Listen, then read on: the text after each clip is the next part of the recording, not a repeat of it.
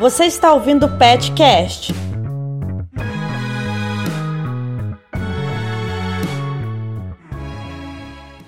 Bom dia, boa tarde, boa noite para você ouvinte aí de casa, seja lá quando você estiver escutando esse episódio. Meu nome é Pedro Augusto Figueiredo e esse é mais um episódio do Petcast. O Petcast, nosso objetivo é fazer a divulgação científica dos projetos da UFJF e, a partir desse projeto, discutir temas relevantes da atualidade. O Petcast sai todas as quartas-feiras às 20 horas no nosso site, que vai estar aí na descrição, e também no nosso Facebook. Por isso, curta lá a página do Pet Facon no Facebook, assine nosso feed para você não perder nenhum episódio do Petcast. No episódio de hoje, a gente vai discutir o fazer ciência no Brasil. Isso inclui falar sobre a produção científica do Brasil, a relação da divulgação científica com a produção de ciência e a história, o ensino e, e o futuro da ciência no Brasil. Para conversar com a gente hoje, a professora da UFJF, do Departamento de Química, Ivone Reis. A Ivone possui graduação em Química pela Universidade Federal de Viçosa, mestrado e doutorado em História da Ciência pela PUC de São Paulo e atualmente ela é professora da UFJF, atuando no Departamento de Química aqui da universidade. Boa tarde, Ivone. Boa tarde, Pedro. Muito obrigado pela sua presença. Olha, eu que agradeço o convite. É sempre um prazer estar aqui. Boa tarde aos ouvintes também, boa noite ou bela manhã, assim como acharem. Bem, como o Pedro já disse, eu trabalho no departamento de Química. Sempre trabalhei com Química toda a minha vida e sempre trabalhei com Educação. Então, essas duas linhas se entrelaçaram e quando eu tive a oportunidade de saber que a UFJF tinha aberto, além dos quatro campos tradicionais da química, química orgânica, química inorgânica, físico-química e analítica, educação em química, eu pensei, tá para mim. E fiz o concurso e logo quis vir trabalhar aqui. Ciências é o ar que eu respiro, sempre trabalhei com química médica, com química de produtos naturais, com a ciência desde criança. Eu me interessei por ciência e achava que a gente devia expandir a ciência no Brasil, fazer com que os jovens gostem, interessem e queiram ser cientistas. Muito bem, a gente vai discutir muito sobre isso, sobre educação no ensino básico e também sobre a sua pesquisa. E além disso, a divulgação científica que acaba é, motivando os jovens a querendo fazer ciência. Mas eu queria começar com uma pesquisa que foi realizada em 2016 pela Nature Index, onde o Brasil se encontra na 24ª pro, é, posição na produção de artigos científicos na área das ciências da natureza. É, numa perspectiva histórica, em 1985, o Brasil tinha publicado 2.409 artigos em revistas. Já em 2010, o número foi de 32.100 artigos e, e veio crescendo desde então. Como você vê historicamente a produção científica no Brasil ao analisarmos esses índices e até mesmo outros fatores, como o aumento da oferta de vagas no ensino superior? Olha só, a pesquisa no, em ciências no Brasil, e a Nature é um exponencial, né? a Nature a Science são revistas exponenciais, a partir de, desses, desses números, vê-se que está melhorando, mas ainda somos insignificantes no que poderíamos ser. Nós somos um país que é um continente. Minas Gerais tem o maior número de universidades federais no país. Nós temos 32 universidades federais só em Minas Gerais. E a gente ainda produz muito pouco. Esta é a pura verdade. A gente ainda produz muito pouco ciências e muito pouco bons artigos. É por isso que eu já, na primeira oportunidade que você me deu de falar, eu quis chamar as pessoas para fazerem ciências. Há uma oferta de vagas grande, com SISU, com uh, vagas por Enem, há uma oferta de vagas grande que geralmente não são preenchidas. Há um déficit de, de candidatos, de pessoas que queiram fazer ciência, quer na física, na química e na biologia, especialmente na física e na química, por alguns tabus, alguns que são disciplinas muito difíceis. Na verdade, o que nos faltam são bons professores na educação básica. Então, dizem que as disciplinas são muito difíceis e os alunos fogem dessa área. Outros é o medo de fazer essa ciência e não ter campo de pesquisa, apenas virem a ser professores de química e de física da educação básica, que não é nada mal, nós precisamos de bons professores, mas lamentavelmente nossos governos têm primado por décadas e séculos em pagar mal o professor. Então não é estimulante ser professor da educação básica nesse país. Mas a nossa ciência, o local de fazer ciência no Brasil ainda é a academia, ainda é a universidade. É aqui que, através de projetos, a gente consegue pesquisar. É, você acha que seria interessante o local de ciência no Brasil se expandir além da universidade? Seria algo positivo ou esse é um papel primordial da, da própria universidade? Boa pergunta. É algo positivo, sim, e nós temos alguns convênios com Petrobras, com Anvisa, com empresas que queiram contratar os nossos serviços, a Embrapa, e através dessas empresas a gente consegue mais equipamentos. Falo agora principalmente do meu lugar, que é a química, né? Do meu lugar de estar, que é a química. Mas isso é para todas as áreas das ciências. Então, essa relação com algumas grandes empresas nos ajuda em termos de conseguir equipamento. Por outro lado, nos limita, porque a gente faz a pesquisa que a empresa quer, a pesquisa definida, a pesquisa direcionada, não a pesquisa que a gente gostaria de fazer e que acha que necessita fazer a pesquisa utilitarista, e me entenda bem, não a pesquisa útil, acho que a ciência tem que ser útil, mas não utilitarista. A ciência não tem que estar a serviço do, do, apenas a serviço de, de, melhorar tal ou qual é, desenvolvimento que vai atrair determinadas empresas. Mas é isso que, que a gente tem ainda no Brasil.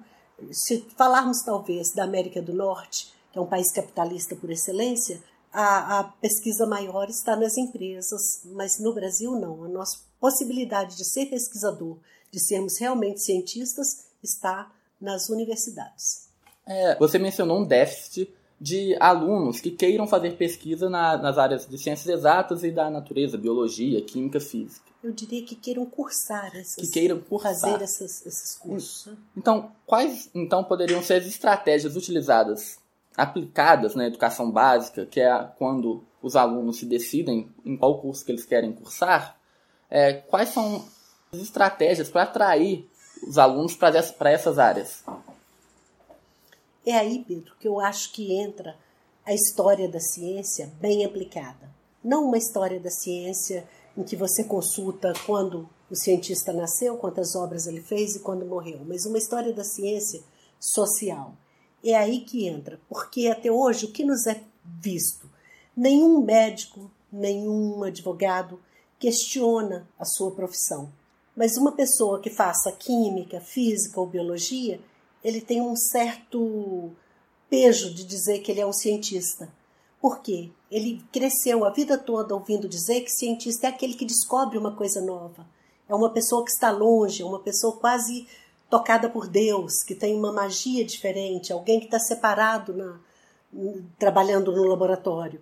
Então eu acho que a história da ciência, mostrar que esses cientistas, que as pessoas que fazem ciência, que entram, que se ingressam num curso de química, num curso de física, num curso de biologia, são cientistas, estarão fazendo ciência a partir do momento que eles estão estudando e pesquisando, isso daria ao aprendiz, ao aluno da, da educação básica, do ensino médio, mais confiança. Eu também posso ser um cientista, não são poucos os escolhidos. E especialmente a menina, porque o machismo, o sexismo está muito presente na ciência também. Então você acha que na escola há uma perspectiva romântica do que é, do que é o cientista e um dos papéis da história da ciência seria, de certa forma, não desconstruir, mas passar conhecimento que a ciência é algo que você está ali todo dia, você está trabalhando, você pesquisa vários anos e não uma ideia que você tira da sua cabeça do nada e faz uma grande descoberta. Há um trabalho por trás da ciência e aí essa seria uma possibilidade da história da ciência aplicada no ensino médio, na educação básica? Eu concordo plenamente com a sua fala, menos com a palavra romântica. Eu acho mesmo que é terrível, que é drástica, que é terrorífica essa, a visão que, que é passada. Na, na, na, O cientista é alguém que não vai ter família, que não vai casar, que vai ficar lá no laboratório, que é meio aloprado, e, mas que é também é, agraciado por Deus com uma memória diferenciada, com não, não sou eu, não é você, não é um de nós, não é alguém que está na sociedade. Então isso não atrai ninguém, né? Você Imaginar uma vida presa num laboratório, sem famílias, e ainda que entre mil um vai descobrir alguma coisa diferente, Qual é a atração que você tem para uma profissão dessa? E enquanto país que é pobre em ciência, lamentavelmente é um país dependente. Eu achei curioso você falar do déficit de candidatos a ingressarem nos cursos uhum. da ciência da natureza, é porque eu vi numa matéria da Gazeta do Povo, um jornal de Curitiba, com base nos mais recentes dados do MEC, do Ministério de Educação, que, que 49% dos alunos que entraram na universidade em 2010 haviam abandonado seus cursos em até 4 anos depois. O índice de abandono foi de cerca de 52% nas universidades particulares e de 42% nas universidades públicas. E aí, eu achei engraçado porque na matéria, o ministro da Educação, Mendonça Filho, ele, def ele defendeu que a reforma do ensino médio tende a amenizar esse problema, já que a orientação profissional está prevista ali nos anos finais da escola. Essa, como a gente sabe, a reforma da, do ensino médio, em algum momento do ensino médio, os, os alunos serão direcionados para suas áreas de afinidade, as áreas que eles escolherem. Você acha que isso pode melhorar essa oferta para os cursos da ciência da natureza e melhorar, assim, é, evitar esse abandono na universidade é, dos cursos quando, quando esses alunos chegam na universidade ou você acha que vai ser um problema que ainda vai ocorrer? Pedro, eu acredito que essa malfadada reforma do ensino médio só vai prejudicar, não vai ajudar em nada. Esse abandono imenso tem a ver com alguma coisa muito mais complexa. O nosso aluno é mal preparado desde a educação básica, desde o ensino fundamental. Ele não vem preparado, especialmente nas áreas de exatas. Aliás, eu acredito que nas outras também, eu falo das exatas porque é a minha área, mas ele não vem preparado para entrar na universidade. Quando ele chega na universidade, é cobrado dele um conhecimento bem além daquilo que ele esperava que fosse precisar utilizar. Quando se fala no ensino médio, em que a pessoa vai ter menos informação ainda, eu acho que essa coisa vai ficar muito mais grave. Como você vai optar por aquilo que você não conhece? Se não vai ser dado a ele a oportunidade de conhecer química, física, matemática, ou biologia, ou filosofia, tudo vai ser muito mais reduzido, como que ele pode optar? Se a gente opta com 17, 18 anos, que é a hora de fazer o Enem, por um curso, vocês estão um pouco mais que isso, mas a verdade, né, vocês são muito jovens, mas na verdade é uma hora muito cedo para você fazer uma opção. Você fazer uma opção com 14, 15 anos é desumano. Eu não acho que vai melhorar. Acho sim que esse grande índice de, de abandono tem a ver com a pessoa que chega mal preparada na universidade e com professores que fazem o concurso da universidade para professores, mas só querem ser pesquisadores. Jamais levam a sério o tripé pesquisa, ensino e extensão. Eles se acham pesquisadores e fazem o trabalho deles de professores, meus colegas que me desculpem, fazem os trabalhos deles de professores muito meia boca.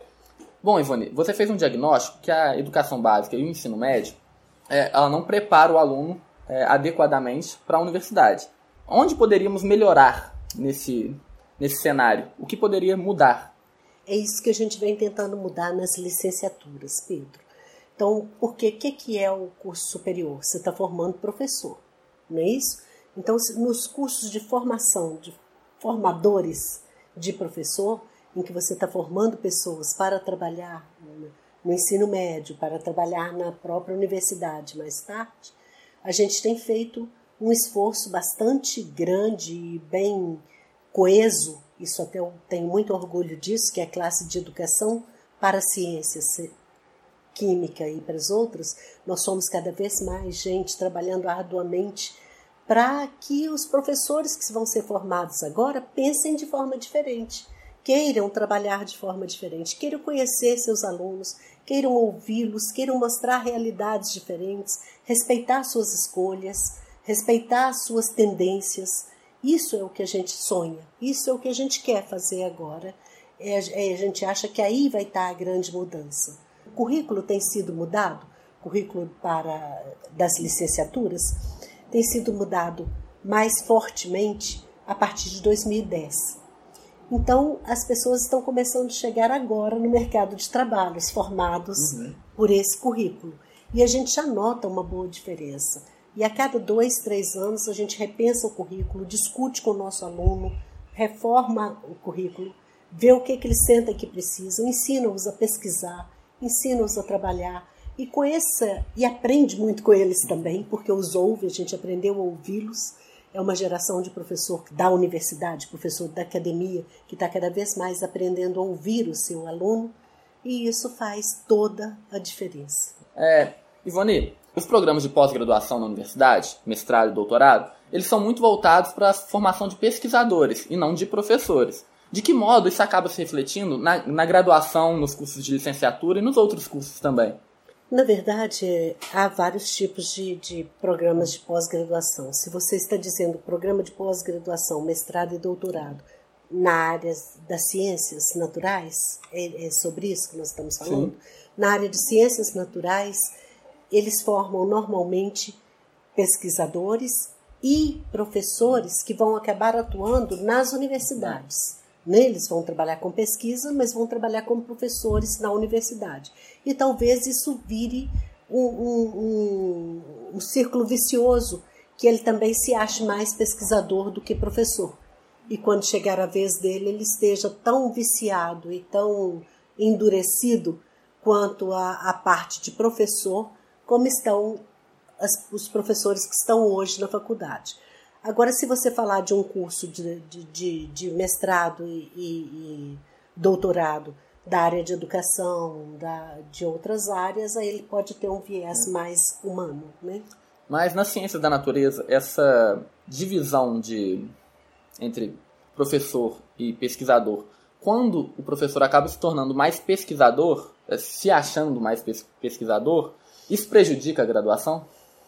Olha, eu acho que sim porque ao fazer isso ele não tem o traquejo, a paciência ou, ou a sabedoria necessária para ouvir aquele que está entrando. E um aluno que está vindo, como você já tinha citado, aquele déficit, é, aquele porcentagem imensa de abandono, um aluno que entra com certa insegurança e que encontra um professor que se mostra muito superior a ele, sem paciência para ouvi-lo, para explicar, para indicar uma, uma bibliografia que daria base a ele naquilo que ele não entende. Isso com certeza vai levá-lo a deixar o curso e procurar outro caminho, outra profissão, porque ninguém suporta ser humilhado. Ivone, você mencionou antes que é importante a, o lugar da mulher na ciência, a mulher fazer ciência. E quando a gente trata, por exemplo, das ciências humanas, a gente que é aluno aqui da universidade, a gente percebe um maior número de mulheres professoras, pesquisadoras nessa área de ciências humanas. É, em relação à ciência da natureza, essa importância que você mencionou, ela é maior? Essa carência é maior, essa né, carência, Eu diria isso, é uma carência imensa de mulheres na ciência ainda. Isso é, perfeitamente perceptível se você pegar a história da ciência. Há várias pesquisas assim, não só no Brasil, na Europa, nos Estados Unidos, em que se pergunta a alunos da graduação mesmo, na, na, num campus universitário, qual é a mulher cientista que você conhece? A pessoa fica. Ah, ah. Quantos cientistas homens você conhece? Rapidamente tem uma dezena, duas dezenas de cientistas. Por que, que acontece isso? Historicamente, a mulher não era citada, embora sempre fez um trabalho lado a lado, ombro a ombro com o homem. Isso sempre foi assim. Mas, pior que isso, é que, assim, nunca foi citado, nunca foi permitido citar.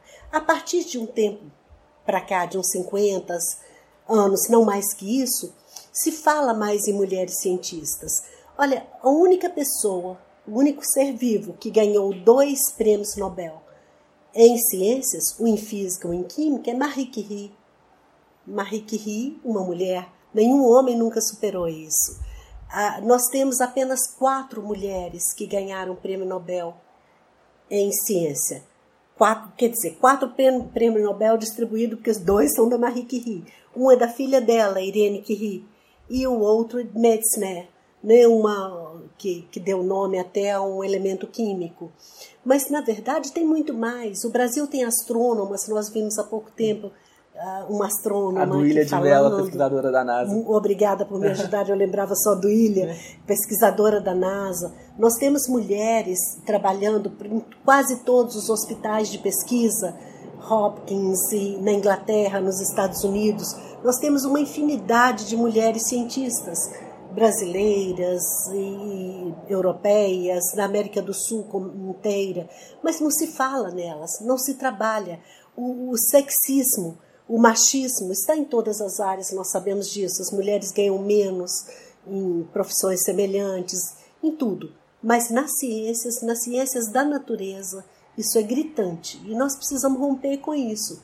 E para mim, a história da ciência é mais uma arma para se lutar contra isso. Como mulher, eu não posso ficar calada. Então, muitos dos meus orientandos de mestrado, de doutorado, estão trabalhando nessa linha. É, você mencionou a Duília de Mello, a pesquisadora associada na, da NASA e vice-reitora da Universidade Católica de Washington. Algumas uhum. semanas atrás, a gente até fez um episódio do podcast com ela, que ela veio aqui na UFJF dar uma palestra, e ela ressaltou a importância do cientista como dos cientistas eles saírem dos laboratórios e fazerem a divulgação científica um algo que ela mesma está fazendo. Ela veio aqui, ela publicou um livro, se não me engano, e ela tomou essa, esse papel para ela. Você acha que, é, tendo mencionado também a mulher na ciência sempre esteve presente e agora é um momento propício para a mulher que faz ciência sair também do laboratório e fazer a própria divulgação científica, ela como uma protagonista não só no fazer ciência, mas assumir também esse papel no lugar da divulgação? Sem dúvida. Acho muito boa pergunta e é isso mesmo. Nós temos feito isso, sabe? Nós aqui da, da linha de educação química da Universidade Federal de Juiz de Fora temos publicado muitos livros, muitos capítulos, muitos artigos fora daqui, temos apresentado muitos trabalhos em congressos, estamos indo para a Espanha agora para apresentar três trabalhos, e a gente lida muito, meu grupo de pesquisa trabalha muito com diferenças, com minorias. Então nós trabalhamos com educação química inclusiva a surdos, educação química inclusiva a cegos, a questão da mulher na ciência e a história da ciência como um todo. Então a gente tem feito esse papel e a gente tem levado isso para o mundo. Não é a primeira vez que a gente sai do Brasil levando temas semelhantes a isso. Atualmente, o acesso às instituições de ensino privadas aumentou. Temos alguns programas do governo, como o ProUni, o próprio FIES, e acabou que muita, muitas pessoas seguiram esse caminho ao invés da universidade pública. Nessas instituições privadas, quais são os pontos positivos ou negativos em relação à pesquisa? Em relação à pesquisa, eu acredito que as instituições privadas têm mais pontos negativos do que positivos, porque os equipamentos, especialmente no, se tratando da ciência da natureza, conforme nós falamos, os equipamentos são caros, são difíceis de conseguir, os grupos de pesquisa têm que estar muito bem unidos e com pessoas muito tituladas para que passe um processo na CAPES e FAPEMIG, nos órgãos de fomento em geral, Entretanto, as instituições privadas têm um reforço muito grande no ensino. A cobrança está mais próxima, o coordenador está mais presente, as coisas funcionam melhor. O professor não pode se dizer apenas pesquisador, ele é principalmente professor. Então, a, área de ensino nas privadas, elas, com, com poucas exceções, elas andam bastante bem. Entretanto, a área de pesquisa e às vezes até a extensão também está boa, mas a área de pesquisa na privada é bem carente. E, e isso que tem esse exacerbamento na pública, que a gente reclama do excesso de preocupação com pesquisa, não acontece na privada. O PET Facom vai para Brasília, mas não é de férias não. A gente quer ir no Encontro Nacional dos PETs para fortalecer nossos projetos. Ajude a gente a chegar lá. A viagem é longa. Participe do nosso financiamento coletivo. O link está na descrição desse podcast. Bom, voltando agora para o segundo bloco desse episódio, estamos aqui com a professora do Departamento de Química, Ivone Reis, e agora vamos falar sobre as pesquisas e os, e os projetos de extensões da professora. É, ela atualmente conta com quatro projetos em atividade, todos eles voltados para as áreas de ensino, eles são as estratégias alternativas de ensino de química para o trabalho com aprendizes cegos, a semiótica na educação de surdos, um estudo da produção e recepção de signos numa perspectiva da multimodalidade no ensino de química. Propostas para estratégias de ensino inclusivas a alunos surdos, o uso de terminologias químicas durante as práticas de letramento científico. E por último, o MOL como unidade de medida no ensino de química, uma barreira cognitiva, Queria, Ivone, que você falasse um pouco desses projetos, principalmente do que trabalham com as minorias, os cegos e os surdos. Tá bem. Antes de falar das minorias, tem mais quatro projetos. Tem mais? É, tem mais um projeto que eu não vou falar o nome completo agora, mas de história da ciência também, como esse do MOL, que é Justus von Liebig, uh, um trabalho com um pesquisador alemão que foi responsável demais pela divulgação da química no Brasil e no mundo, que é feito por outra pesquisadora, Ingrid.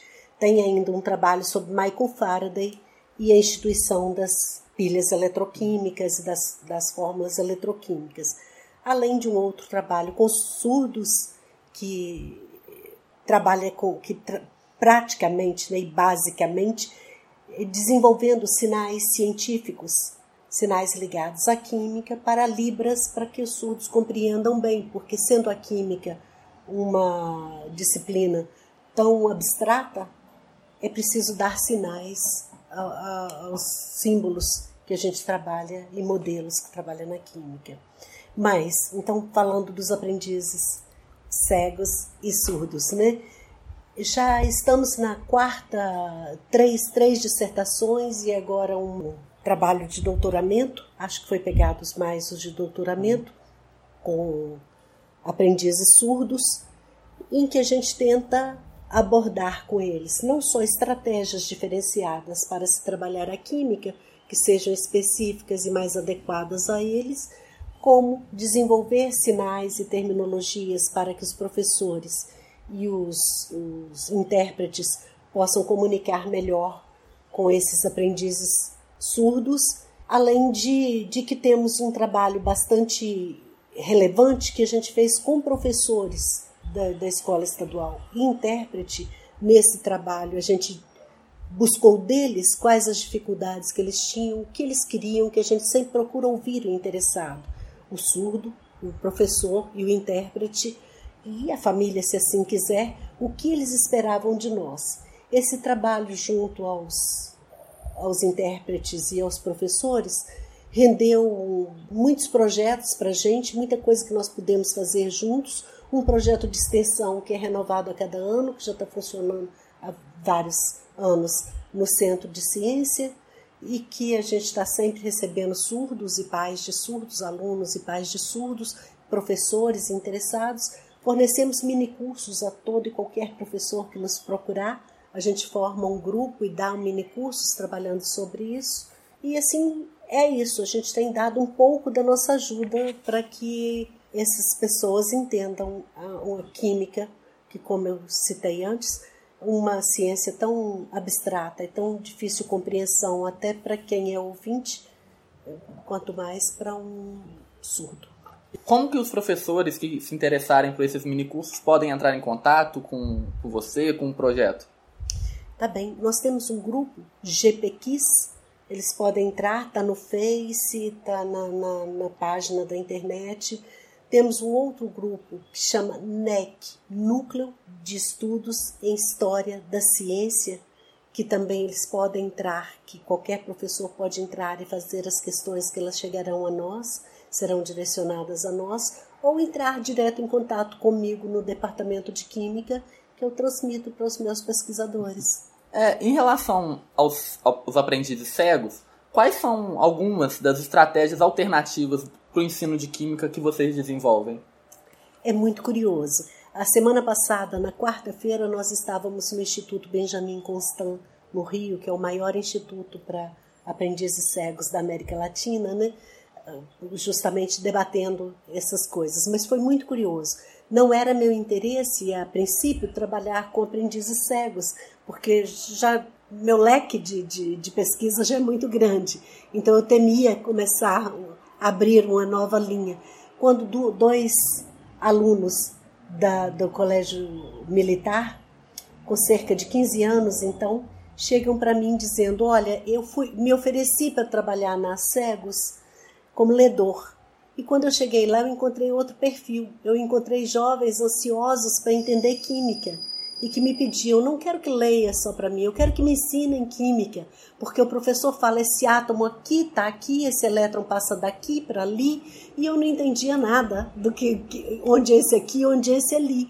E os meninos, muito jovens, mas interessados, vieram me pedir: por favor, professora, nos ensine, nos ajude como trabalhar com eles.